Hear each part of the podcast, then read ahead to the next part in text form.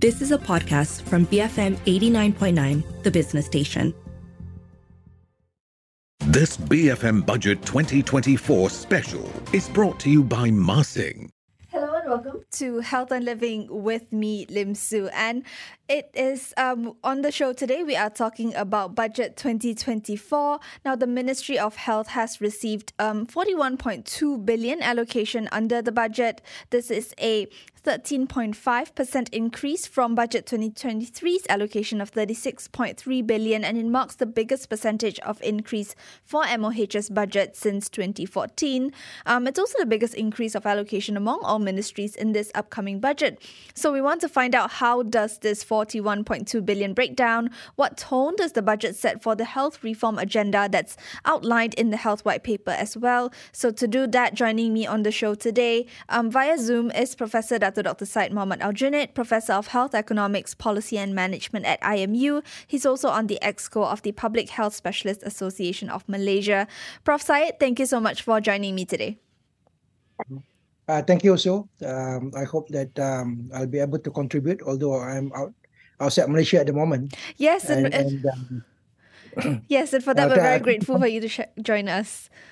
Um, so for our listeners out there, you can share your thoughts with us if you'd like. You can call us at double seven double three two nine hundred. You can WhatsApp our U mobile number at 018-789-8899. Um, Prof, before we dive into the nitty gritty of the budget, you know, what were your overall or initial impressions of that forty one point two billion allocation?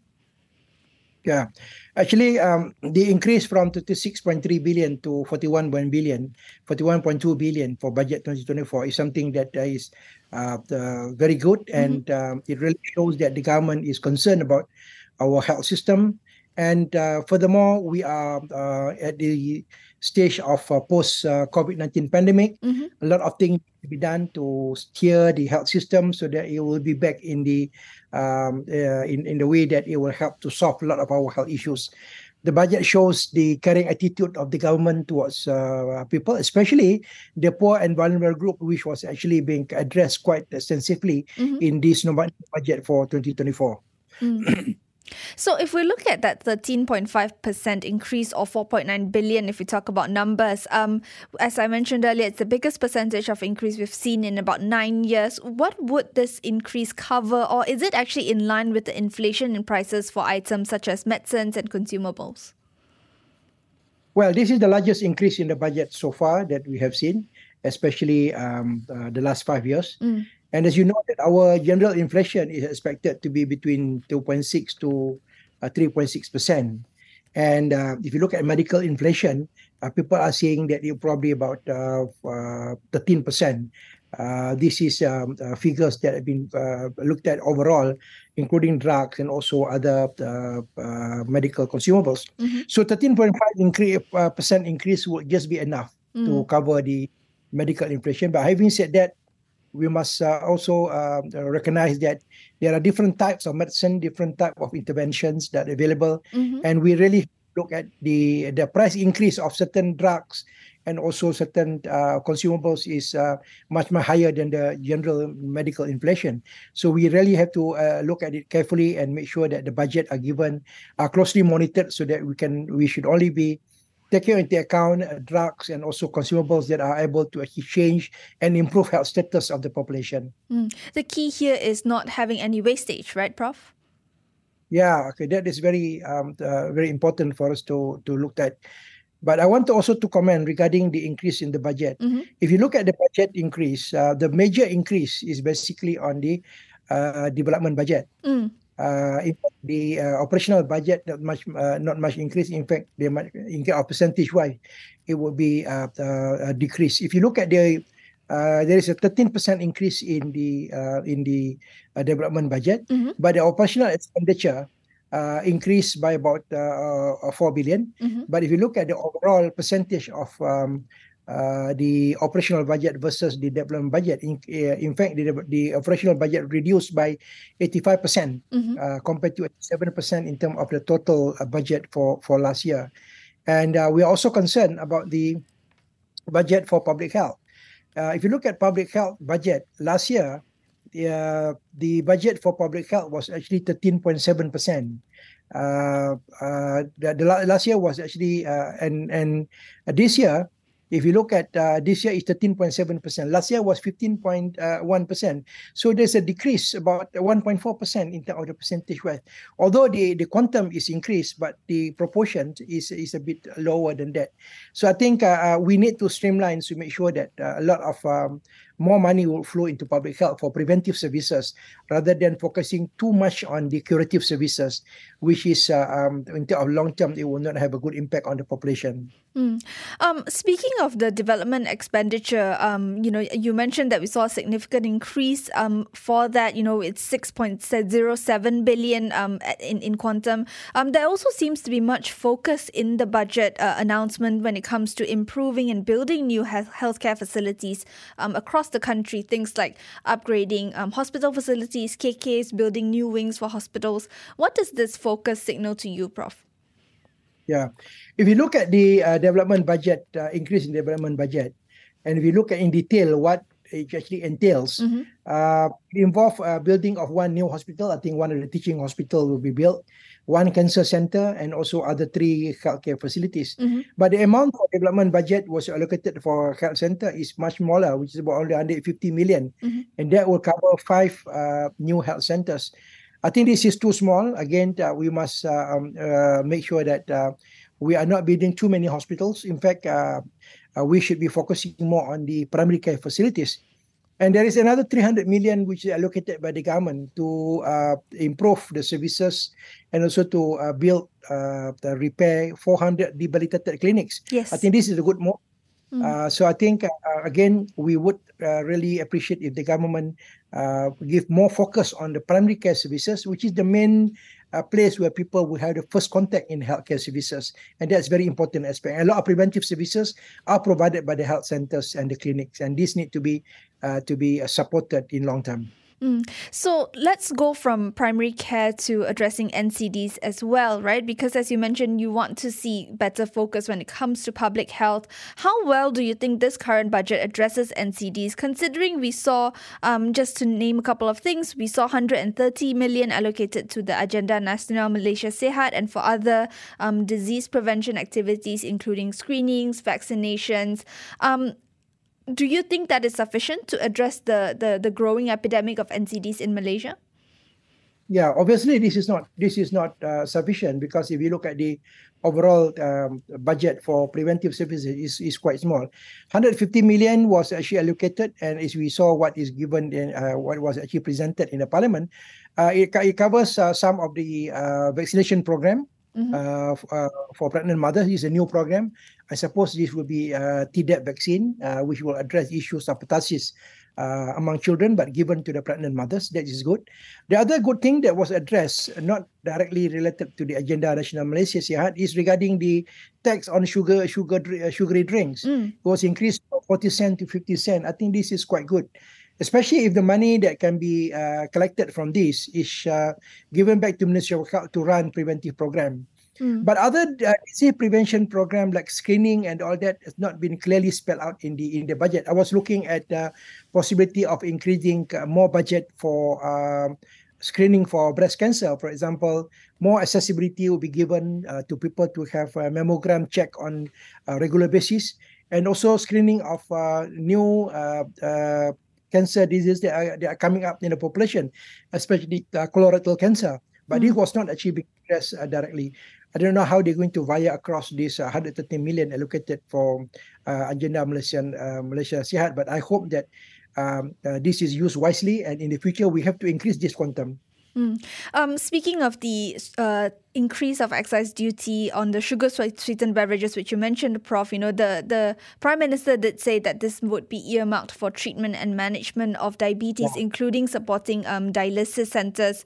Um, is there anything else that you think could be added to this to better address um, our problem with diabetes, especially, for example? Mm.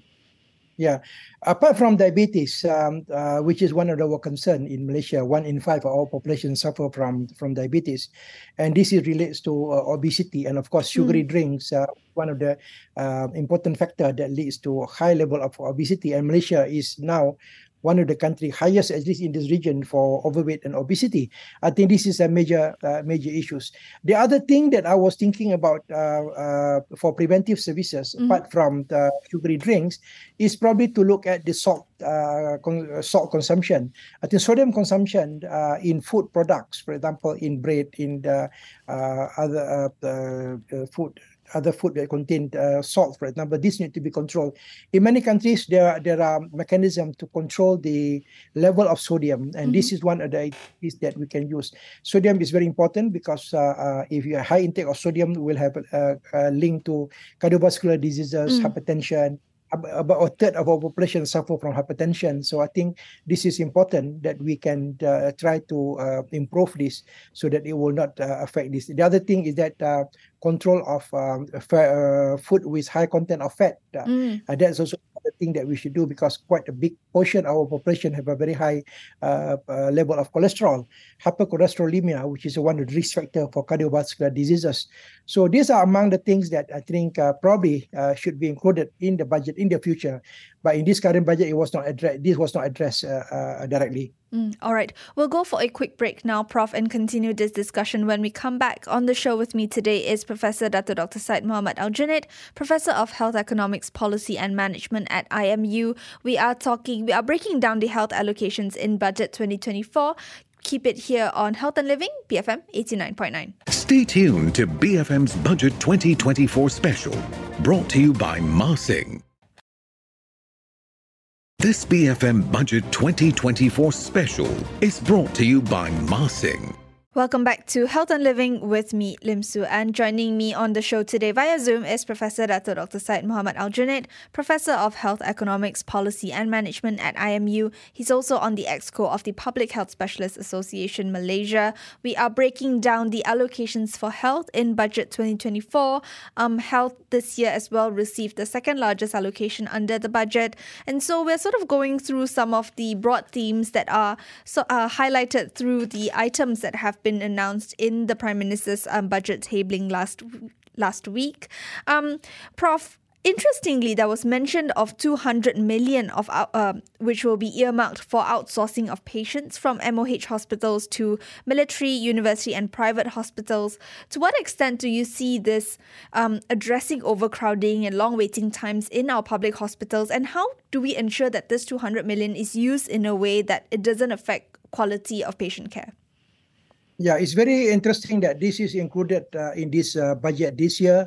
I think the government uh, uh recognized the issues of uh, people having problem to access services in public facilities mm. and uh, the need to actually formalize the referral and outsourcing of of MOH uh, services to other hospitals, especially private hospitals, mm-hmm. university hospitals, and others. I think uh, uh, 200 million, although it is uh, quite small, but I think this is a good start. Mm-hmm. But we must make sure that this money is used wisely. There are many ways actually this uh, uh, should be carried out. by the way, this is actually one of the things that are mentioned in the health white paper. That's right. Where we, we want more public and private cooperation uh, in terms of uh, services and to start with in outsourced services. The important thing is that although 200 million is quite small, we must make sure that we use it efficiently. So um, uh, in health financing uh, uh, sort of views, we always think that this uh, when we purchase services from other vendors outside Ministry of Health, we must use a strategic purchasing mechanism in a way that when we purchase the services, we must look at the outcome. So the, the, we must look at the outcome and evaluate the value for money. Those that can provide good outcome from uh, the services that being outsourced to them, then they should be given the chance to actually participate and provide the services. So I think uh, this is a very good move. And um, we really hope that the government will be able to uh, implement strategic purchasing so that we can purchase services from uh, providers that are going to provide good outcome to the population. And and also uh, will be able to formalize this relationship. And this will be uh, one way to move this further in the future with a bigger allocation in the subsequent budget Hmm. And speaking of um, bringing in private, um, the private sector, there was also 100 million given for the Madani medical scheme, and that's where um, people can go to private GPs and and and um, force a, a, list of certain um, health issues. Is that sufficient for the Madani medical scheme to be expanded nationwide, as has been planned by the Ministry of Health? If you look at the report, um, the scheme Perubatan Madani uh, additional resource of 100 million mm-hmm. uh, would be able to cover 700 people, mm-hmm. uh, 700,000 people uh, scheme. If you look at what the reports have uh, been provided for the previous years, I think uh, there are about and more than 100,000 people, uh, more 120,000 people were uh, benefited from this scheme. Mm-hmm. But if you look at the overall um, uh, household uh, and, uh, number under the B40 group, there are about uh, 2.9 million households, which is equivalent to 12 million people. And um, only 6% of this group, uh, of this B40 group, are benefited from the scheme. Obviously, 100 million will not be enough. And the other thing is that not only the coverage is not adequate, but also the type of services that are covered by the scheme are still very um, very superficial, I would mm. say. Uh, it covers cough and cold, runny nose, uh, it, uh, diarrhea, for example. But other things like uh, uh, chronic non-communicable diseases are not covered, which cover which probably nearly about 30 40% of the population uh, suffer, especially those in the B40 group. Mm. So I think um, we need to extend this further and then move this towards uh, uh, scheme Perubatan Madani to become the uh, social insurance scheme for the poor. And that will be able to cover all the 2.9 million uh, household. And this is the good example that we can follow like uh, being carried out in Indonesia and also in, uh, in, in in Thailand.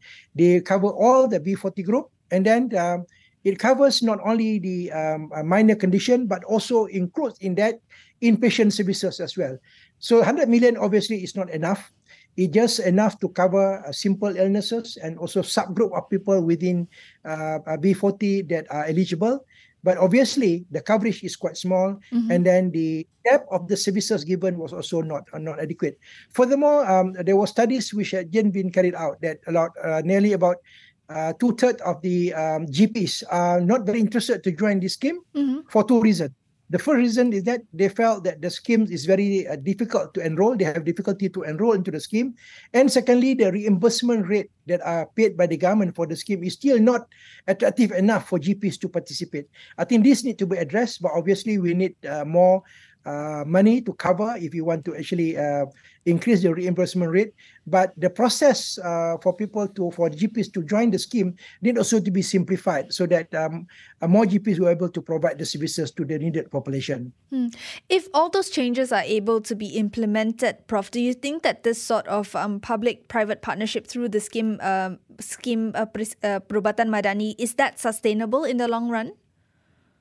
It is not sustainable in long run in long run because the money is very limited and secondly mm. the coverage is only for the for the outpatient i would say this is only the uh, the start for a proper uh, national health financing scheme i was mm-hmm. hoping that uh, through this scheme later on we should expand to cover all the poor people mm-hmm. and then subsequently cover everybody in the population through the national health fund i think uh, uh, in this budget, this was not being addressed. So, so we have to actually move towards that to to establish a proper national health financing scheme. We need to establish a national health fund where the resources can be actually uh, uh, uh, uh combined from whatever funding that we already have for health in EPF and also in SOCSO, plus contribution from people who are eligible to and have the uh, can afford to pay for the premium. I think in long run the Madani uh, Perubatan scheme Perubatan Madani need to be converted into a proper national health financing scheme that will able to provide much broader uh, uh, coverage of the population and also much deeper services covering inpatient and also outpatient services. Mm, all right, let's talk about IT uh, for a bit, Prof. Syed. You know, IT gets an earmarked allocation of 150 million. Um, how uh, and, and and this is on top of um under the operational expenditure where information and communication technology also was allocated 327 million for 2024, which is a huge, more than 200 percent increase from 96 million in 2023. Um, how do you think this allocation can be used wisely, considering we really have a long overdue need for electronic medical records in our public healthcare? Yeah, I think we, we understand that um, um, IT in health is really a necessity now. Uh, most countries have moved uh, much faster than us. Mm-hmm. Although we started uh, uh, the issue, the the idea of having telehealth, telemedicine back in the in the late nineties, but it was not it was not actually done in systematic manner, and many of the uh, IT project in many of the hospital has been stalled. Uh, including one of the uh, uh, paperless hospital in in Malaysia, which was our proud uh, uh, project before, which was not actually now in operation. Mm-hmm. So I think 150 million allocated for uh, for IT and health might be just a start.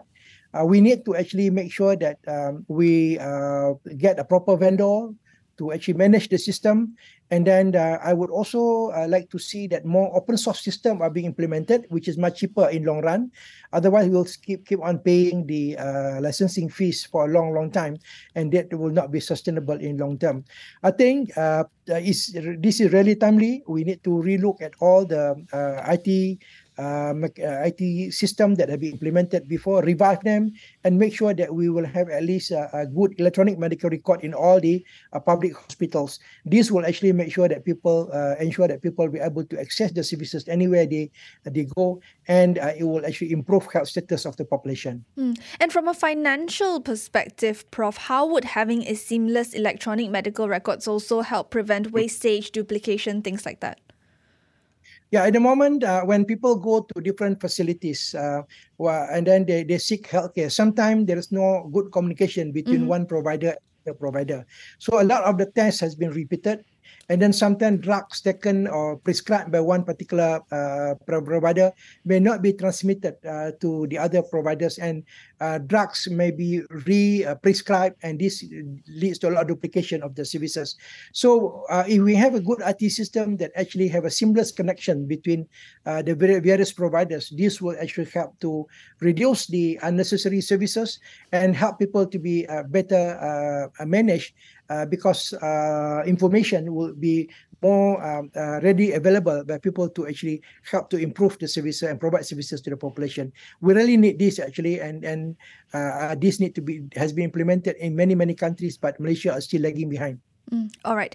Let's talk about some missed opportunities. We've touched on um, absences in some of the themes we discussed earlier, things like NCD, primary care. Um, healthcare financing is one of um, the, the topics that's close to your heart, Prof. Syed. How would you have liked to see the budget address this, considering we didn't see mention of um, reforms of health financing in this budget? Yeah that was the, the the the thing which is really missing in this particular thing not really not missing at all in terms of that but there is a scheme madani but it is only touched superficially mm-hmm. but uh, we were hoping uh, uh, in this uh, in this budget that there will be higher tax being imposed on uh, cigarettes as well as as well as vape but this was not touched uh, at all mm. what was being put up as a new budget is for chewing uh, uh smokeless tobacco. Yes. This actually a very small uh, group of people, mostly the elderly, that are actually chewing the cigarette. It will not actually help us to to uh, to improve or the uh, re- reduce the uh, the prevalence of smoking in the country. At the moment, prevalence of smoking is quite standard at around 21 21 percent, mm-hmm. and we are concerned with the uh, teenage teenagers that are actually uh, using e-cigarettes and also vape. Mm-hmm. Um, the NHMS 2022, uh, it was shown that the rate of uh, vaping increased from 9.8% in 2017 to nearly about 15%, 14.9 in 2022. And vaping prevalence among uh, teenagers is 23% among male and 6.2% among female. This is very a big issue. I think uh, putting a uh, a tax on chewing or smokeless tobacco well, is not the right thing that we should we should do. We are we are not focusing on the on the on the main issue. We should actually increase tax on the cigarette and also probably increase tax on the vape liquid. At the moment, that the, the, vape liquid and also the gel, the liquid, uh, the nicotine gel was actually taxed at 40 cent uh, mm. per, per meal. I think this need to be increased significantly uh, apart from other control mechanism that we need to be uh, to put in place. So I think uh, that was actually the missing part that I I was hoping that uh, it was addressed in the budget, but it was not actually being touched upon uh, clearly, apart from the health financing issues that we have mentioned earlier on. Mm. Um, what about um, the retaining of healthcare workers? We keep talking about brain drain. We have been talking about the issue of contract um, healthcare workers for years and years and years. Prof, how can budget allocation have been earmarked to plug this hole? Well, budget allocation would be able to provide um, the, some money for Ministry of Health to employ people into the system, but this will not solve all the issues because mm. basically we need to have a total reform of our health system to enable uh, uh, doctors and also trained healthcare personnel to be appointed directly by the hospitals and also by the providers. In that way, we need the hospital to be uh, uh autonomous. We need to reorganize our health system so that people will not have to depend on the posts uh, created by uh, civil service department whenever they want to be employed in MOH. I think um, it needs a broader reform in terms mm-hmm. of the um, uh, human resource management and uh, overall reform the health system are required if we really want to solve this problem basically Mm.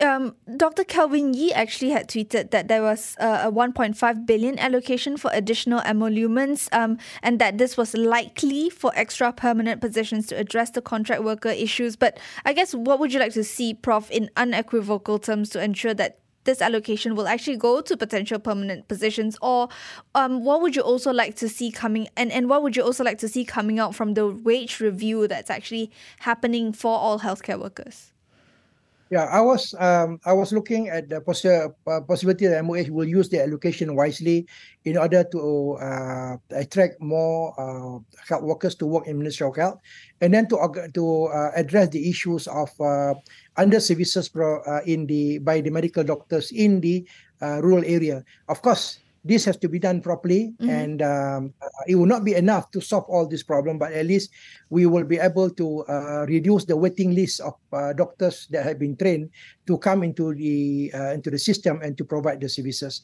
i think it's a good it's a good start uh, uh, but i think a lot more need to be done in this area mm.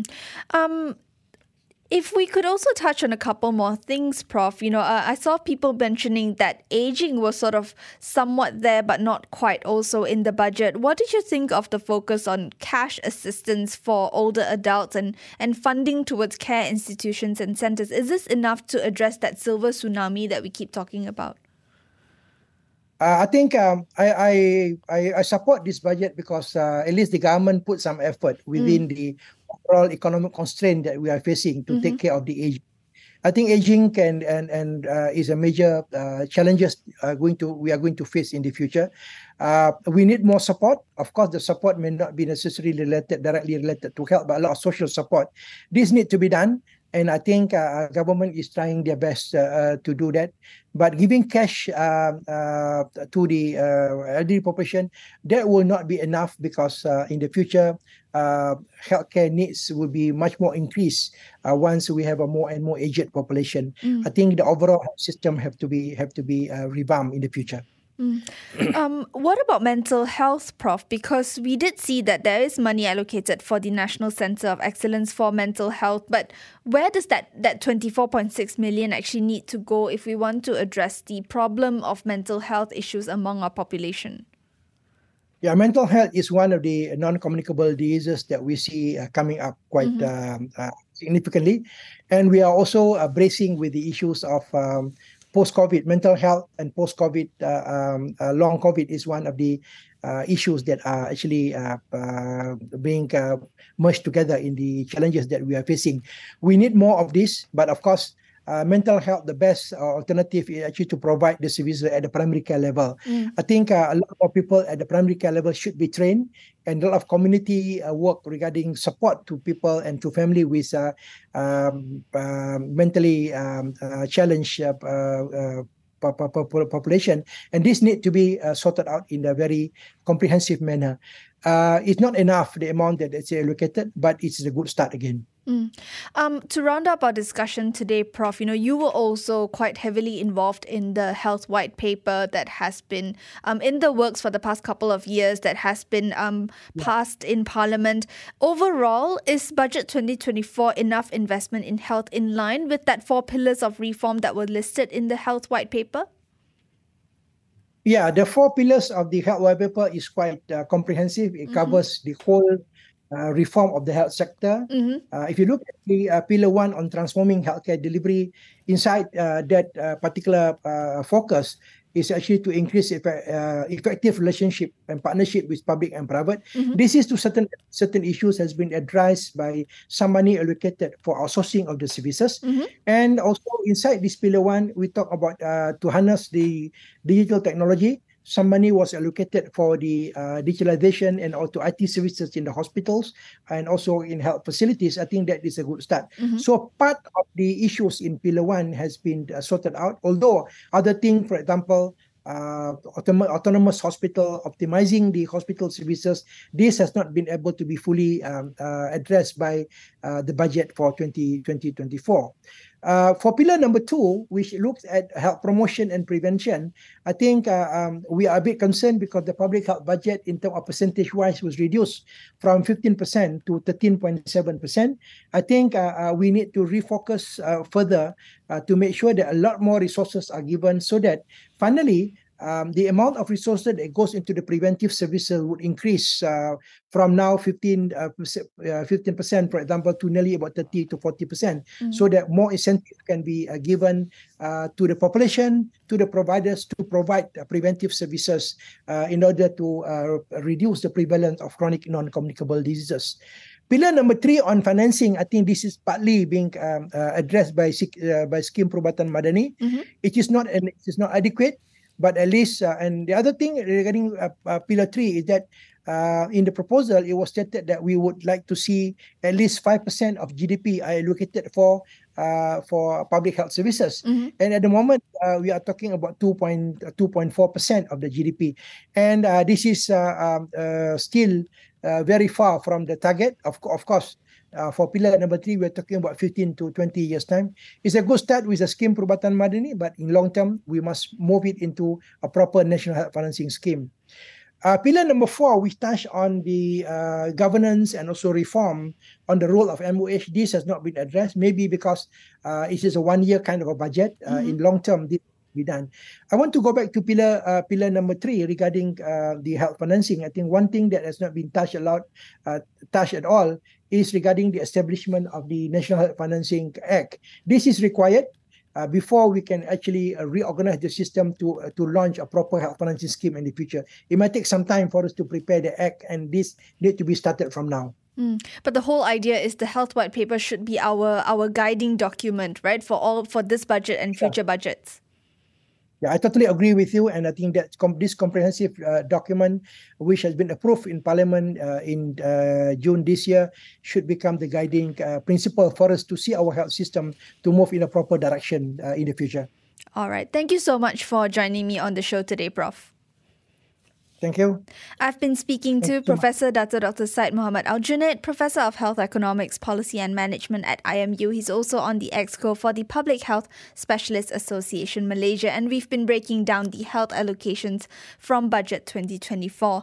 I'm Nim Suen, and this has been Health and Living, BFM 89.9. This BFM Budget 2024 special was brought to you by Mah Sing. Reinvent spaces, enhance life.